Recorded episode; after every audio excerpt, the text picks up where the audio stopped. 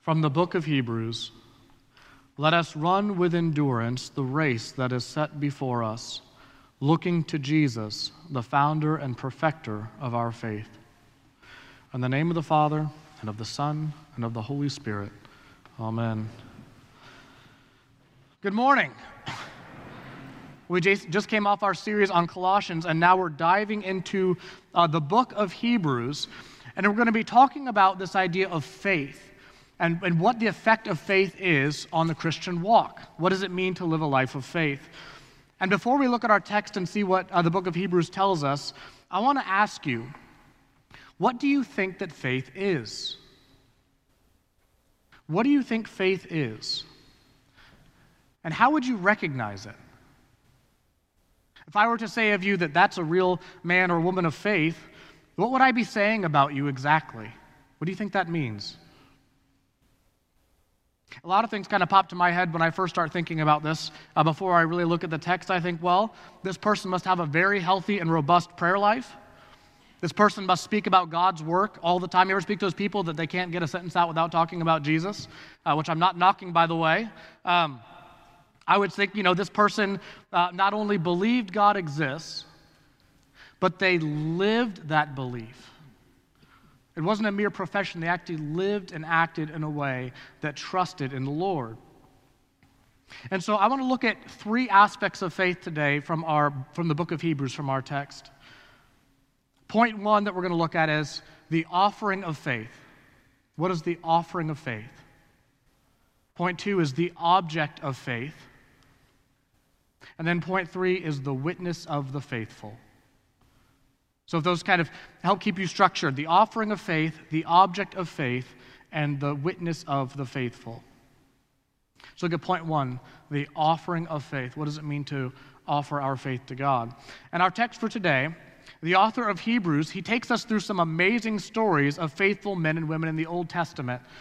Maybe you recognize a few of those stories. Did you pick up on a few when Johnson was reading for us? Shut the mouths of lions. What's that a reference to? Do you all remember? Daniel in the lion's den? Uh, there was uh, the Israelites escaping from Egypt. We all kind of know that story, right? Moses did what? He parted the Red Sea, and the Israelites walked through it. Another great story is um, these two different characters, two separate stories uh, Barak and Gideon, who uh, they routed their enemies. In Gideon's case, it's an unbelievable story because he ends up taking 300 men to defeat an army of over 100,000. They estimate it was between 120 and 135,000 to be, you know, closer. Um, there's also the story in there that I personally love of Shadrach, Meshach, and Abednego. If you have kids and they watch Veggie Tales, we call them Rack, Shack, and Benny. It's way easier. Uh, but their story, you know, they, they refused to bow down to the statue of King Nebuchadnezzar. They were brought to a fiery furnace and they didn't burn up. And these are the stories of faith that we love. These are the stories of faith that I love. You know, at our home, we have this. Um, this little action Bible is what it's called. It's basically like a, a comic book Bible that's pretty, pretty graphic. I think it was a little more graphic than I realized when we purchased it for our uh, now four and five year old. Uh, but, you know, we're going through this, and, and whenever we tell these Old Testament stories of faith, and these amazing things, the other night we read the story of Samson. He's carrying a city gate on his back, and my sons are like, whoa, that's amazing. These are the stories we love. These are the same stories that uh, my father used to tell us boys, wedged next to him on the couch as we went through the Old Testament. Stories of men and women of renown and significance who trusted in the Lord, and God was able to use their, their faithfulness to shape the course not only of their present time or Israel's history, but the history of the world. I mean, you realize when we talk about the Bible, this is the text of a very particular tribe in the Middle East of several thousand years ago. And yet, over a third of the world takes these stories now as our own, holds them up as signs of faith. It's incredible to see the way that God has used the lives of the peoples in these stories. And you kind of wonder, like, how much faith does it take to lead a life like that, you know? When you're building your life, you're looking for what you're going to achieve or significance. Like, how much faith do you think that it takes to be a, to be a Samson or a David or a Daniel? You know, is it, is it this just monumental thing that everybody would point to? Is it, is it like a George Mueller type of faith? You know, George Mueller's story. Um, he, was, uh, he was the Christian who had a wayward youth uh, in the 19th century, and yet he trusted in God and without asking a single person for money, without doing anything but pray to God that God would supply for him, was able to build five orphanages that had 10,027 kids go through them raised up to seven, raised over $7 million in our time and had fantastic stories of faith. Like there's one story where one day, you know, he can't feed the orphans, the, the breakfast isn't there, they have no food, they have no money. And so he prays to God, and 30 minutes later, the baker comes by with loaves of bread for everybody because he's like, you know, I was just thinking about you this morning and just wanted to give this offering to you. And he's like, praise the Lord, that's incredible. And he's like, but you know, we could really use some milk. And this is a true story, by the way. Look it up. Um, so then he, so he prays, you know, for milk, and just so happens that um, as this guy's walking out, the milkman is walking in and said, "You know, my cart broke down right outside your place, and if I don't do something with this, it's all going to go bad. Is there any way that you could use any of this milk?" And he's like, "You know, I think I could find a use for it." I mean, that's incredible, right? That's a story of faith. You know, I mean, does it does it take a level of faith like that to do things for God's kingdom, to to move the needle? To have a lasting, uh, lasting impact on this world. You know, because I look at these texts and I think, well, you know, I believe God exists, and I try to live by his principles, but, you know, shaping world history, that seems a bit beyond my level of faith. Do I need to be one of these heroes? Well, no. No, you don't. You know, if you go back and you actually look at these stories in the Old Testament, what you'll find as that these same Israelites who are mentioned that went through the Red Sea, they were marked by timidity, complaining, a lack of trust in God. Really, their only claim to fame and faith is that finally, when God said move, they moved. Barak, who I mentioned, who was told to take command of Israel's armies, he was so scared that he went to the prophetess Deborah at the time and he said, Look, I'm not going to go if you don't come with me. And she said, You realize you won't get glory for that. He's like, I don't care. Hold my hand and take me through this. I'm scared. Is that an impressive degree of faith? Or Gideon. Gideon's one of my favorite stories. Gideon was found hiding from the Midianites in a wine press when they were raiding. That's where God found him, hiding. And yet God, God called him out. And he said, You know what? You're going to lead my army. And Gideon said, Well, okay, but let me just put you to the test real quick. So he got some fleece and he said, Lord, if you make this fleece wet and the ground dry, I'll follow you. God did. Is that enough faith for Gideon? No, it wasn't enough. Gideon wasn't faithful enough to follow then. So he said, All right, Lord, take the same fleece, and I want you now to make the fleece dry and the ground wet, and then I will follow you. And finally, when the Lord answered that, he was willing to follow him. Does that sound like a great man of faith to you? Doesn't sound like one to me. And yet, God, to prove that it was he who was leading, whittled down Gideon's army of, you know, 32,000, let's say, to 300 men. 300 men. Fascinating story. He wasn't an exemplar of faith, but when God told him to move, ultimately he moved. And there are dozens more stories like this in the Bible men and women who are deemed faithful, not because they are full of faith, but because God is able to use what little faith they have, what little faith they offer, to accomplish great things. Jesus picks up on this in Matthew 17. He said, You know, if you have faith as small as a grain of mustard seed, you can move mountains, for nothing will be impossible for you. And that's because living a life of greatness is not about how much faith you have, but about who your faith is in. Which brings us to our second point the object of faith. If we look back at our text, if you were pay, paying close attention to the reading that we had, you might have noticed that I stopped halfway through the great stories of faith. Did anybody pick up on that? Halfway through verse 35. That was it. No more stories. Well, why is that? Because the first half of the stories were great stories stories of slaying giants and closing the mouths of lions and doing all these wonderful, heroic things. But those aren't the only results of a life that is faithful to God, are they? The author of Hebrews picks this up. There's an important hinge, in fact, in our text. It's in the middle of verse 35. The author just talks about, you know, widows receive back, or yeah, widows receive back their dead. It's reference to Elijah and Elisha who raised the sons of the woman of Zarephath and the Shunammite woman. These are all, these are all going to be on your quiz later. Um, but he raised these people to life, and it was really wonderful and fantastic and a beautiful thing. And in the very same verse, the writer then says, some were tortured, refusing to accept release. And this is a reference to a story in the Apocrypha in, in 2nd Maccabees, where I can't remember who was it, but think about it, when Antiochus came in and he, he conquered the, the Jews for a time and he, he marched them out into the arena and he had them stand and, you know, for their faith and he's, he's, he's trying to get them to recant, to, to eat pork and to go back on their beliefs. And in one of these stories, think it's in chapter 6 and 7, this mother is brought out with her seven sons. And they are told, you know, give up your belief, put it away. And the first son, the eldest son, refuses.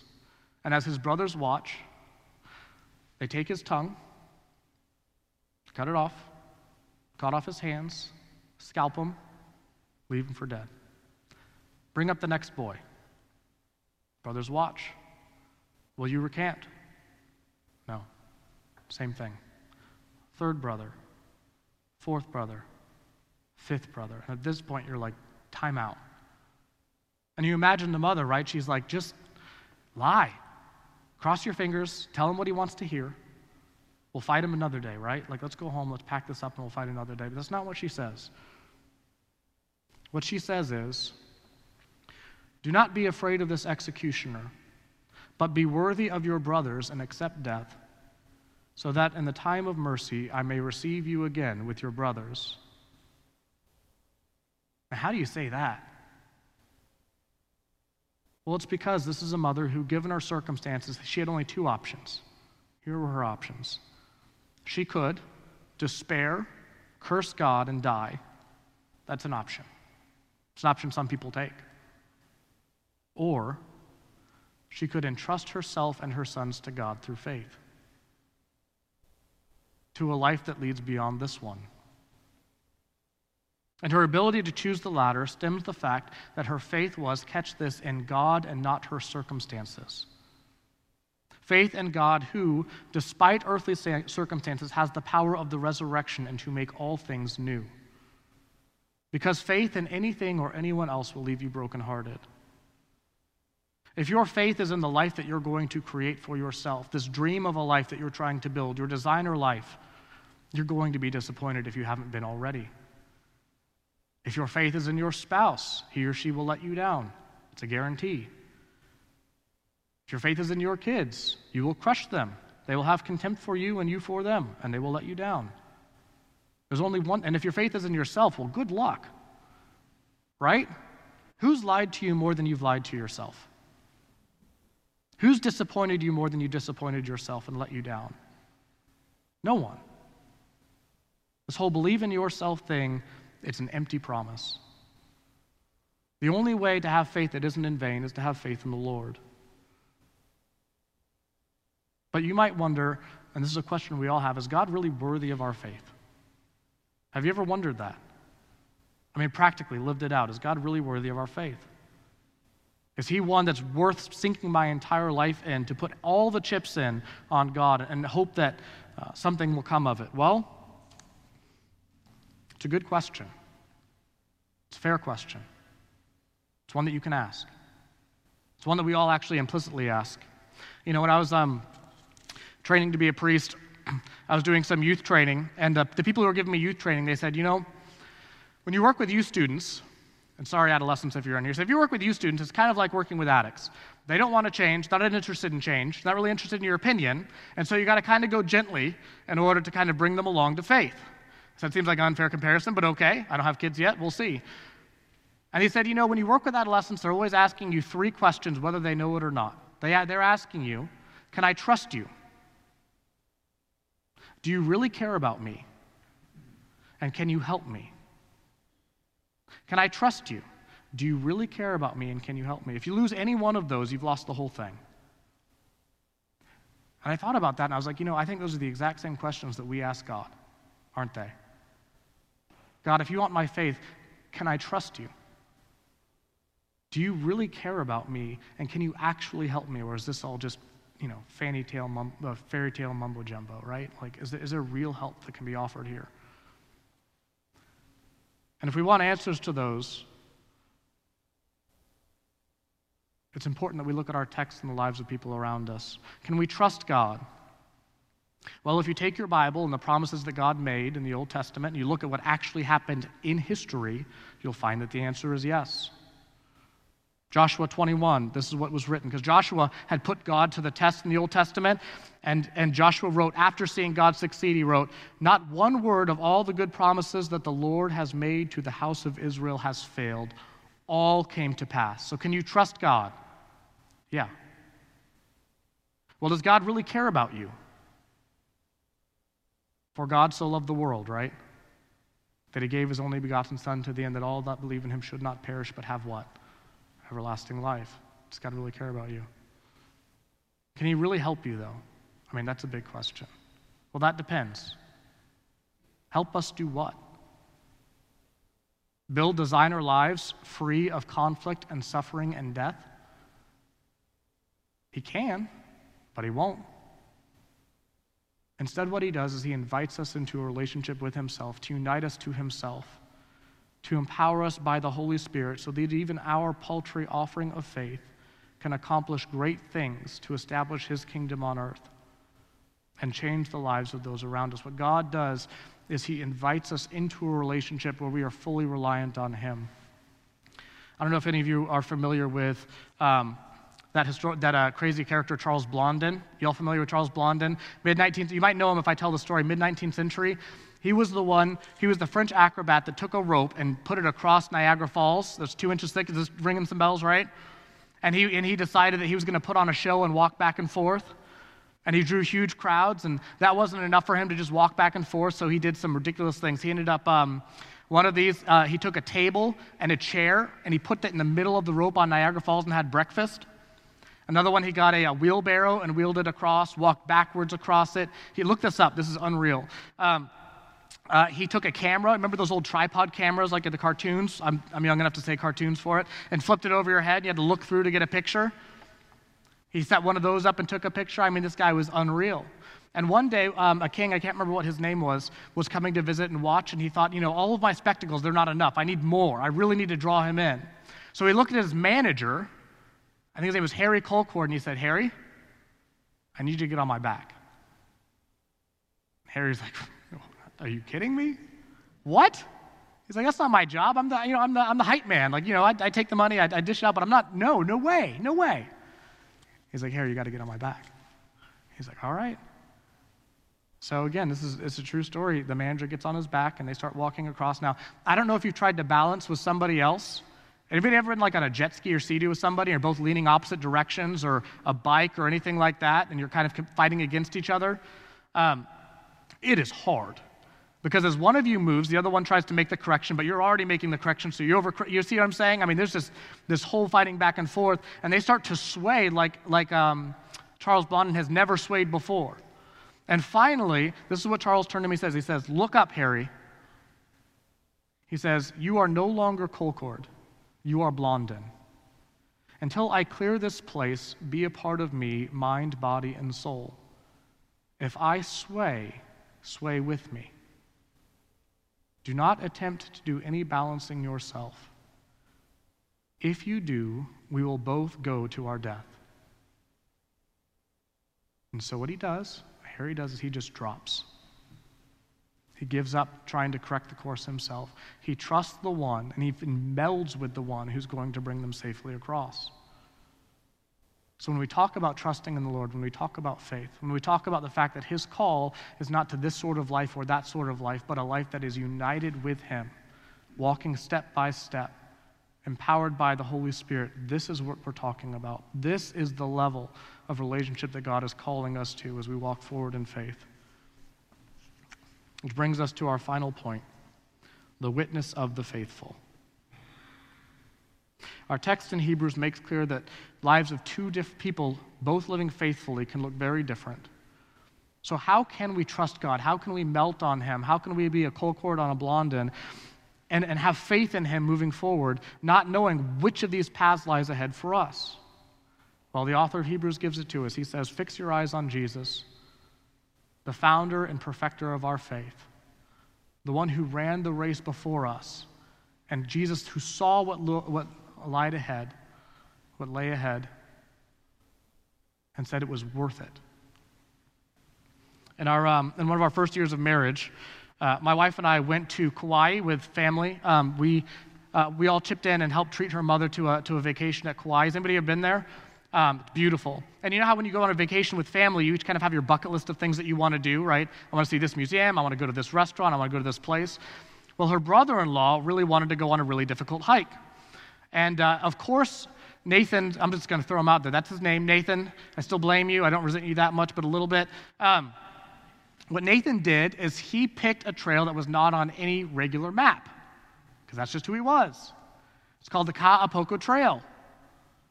And we should have known it's not on a map. Maybe don't do this. But we decided to go. I didn't have hiking clothes on, I'm wearing church clothes in the picture. Um, we start driving towards this path.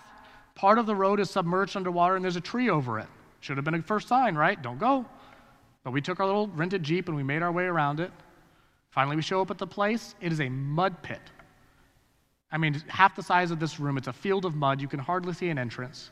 Should have been another sign. Maybe don't go, right?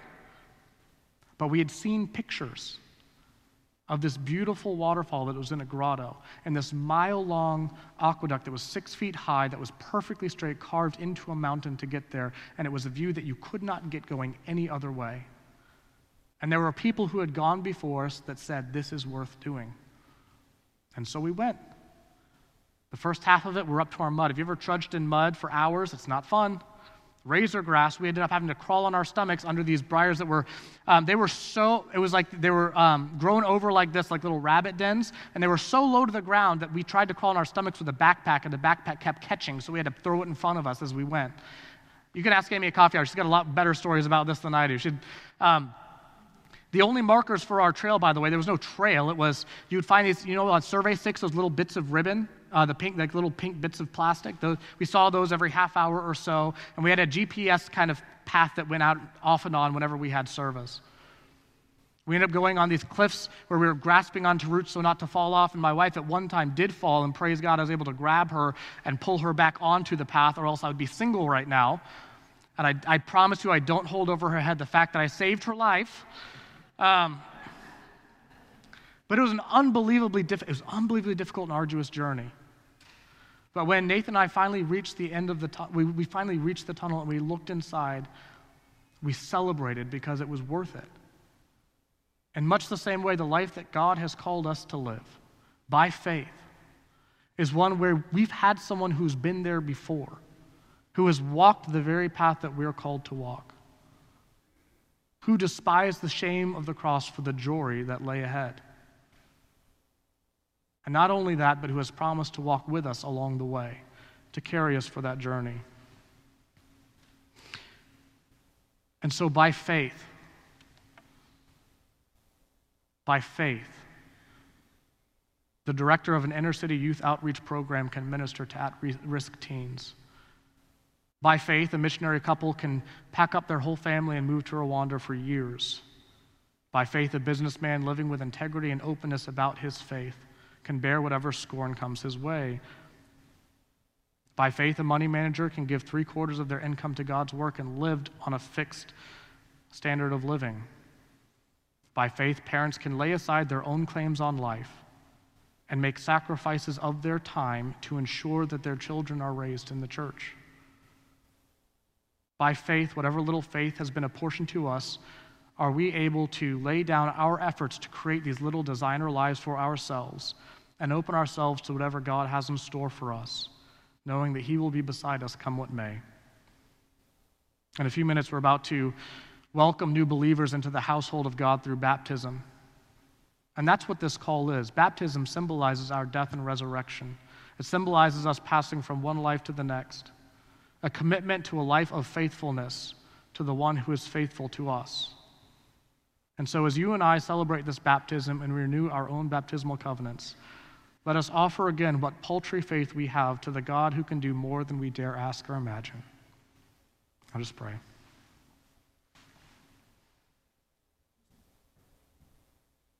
Heavenly Father, you are always at work in this world, accomplishing things for your glory and for our good.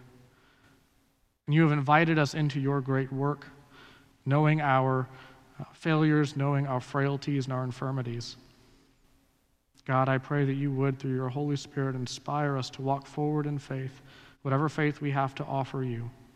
God, and that you would take that and multiply it manifold. In your Son, Jesus Christ's name, we pray. Amen. Thank you for tuning in to our Trinity Episcopal Church podcast. To find out more about the work God is doing through Trinity, visit us online at trinityvero.org and follow us on Facebook.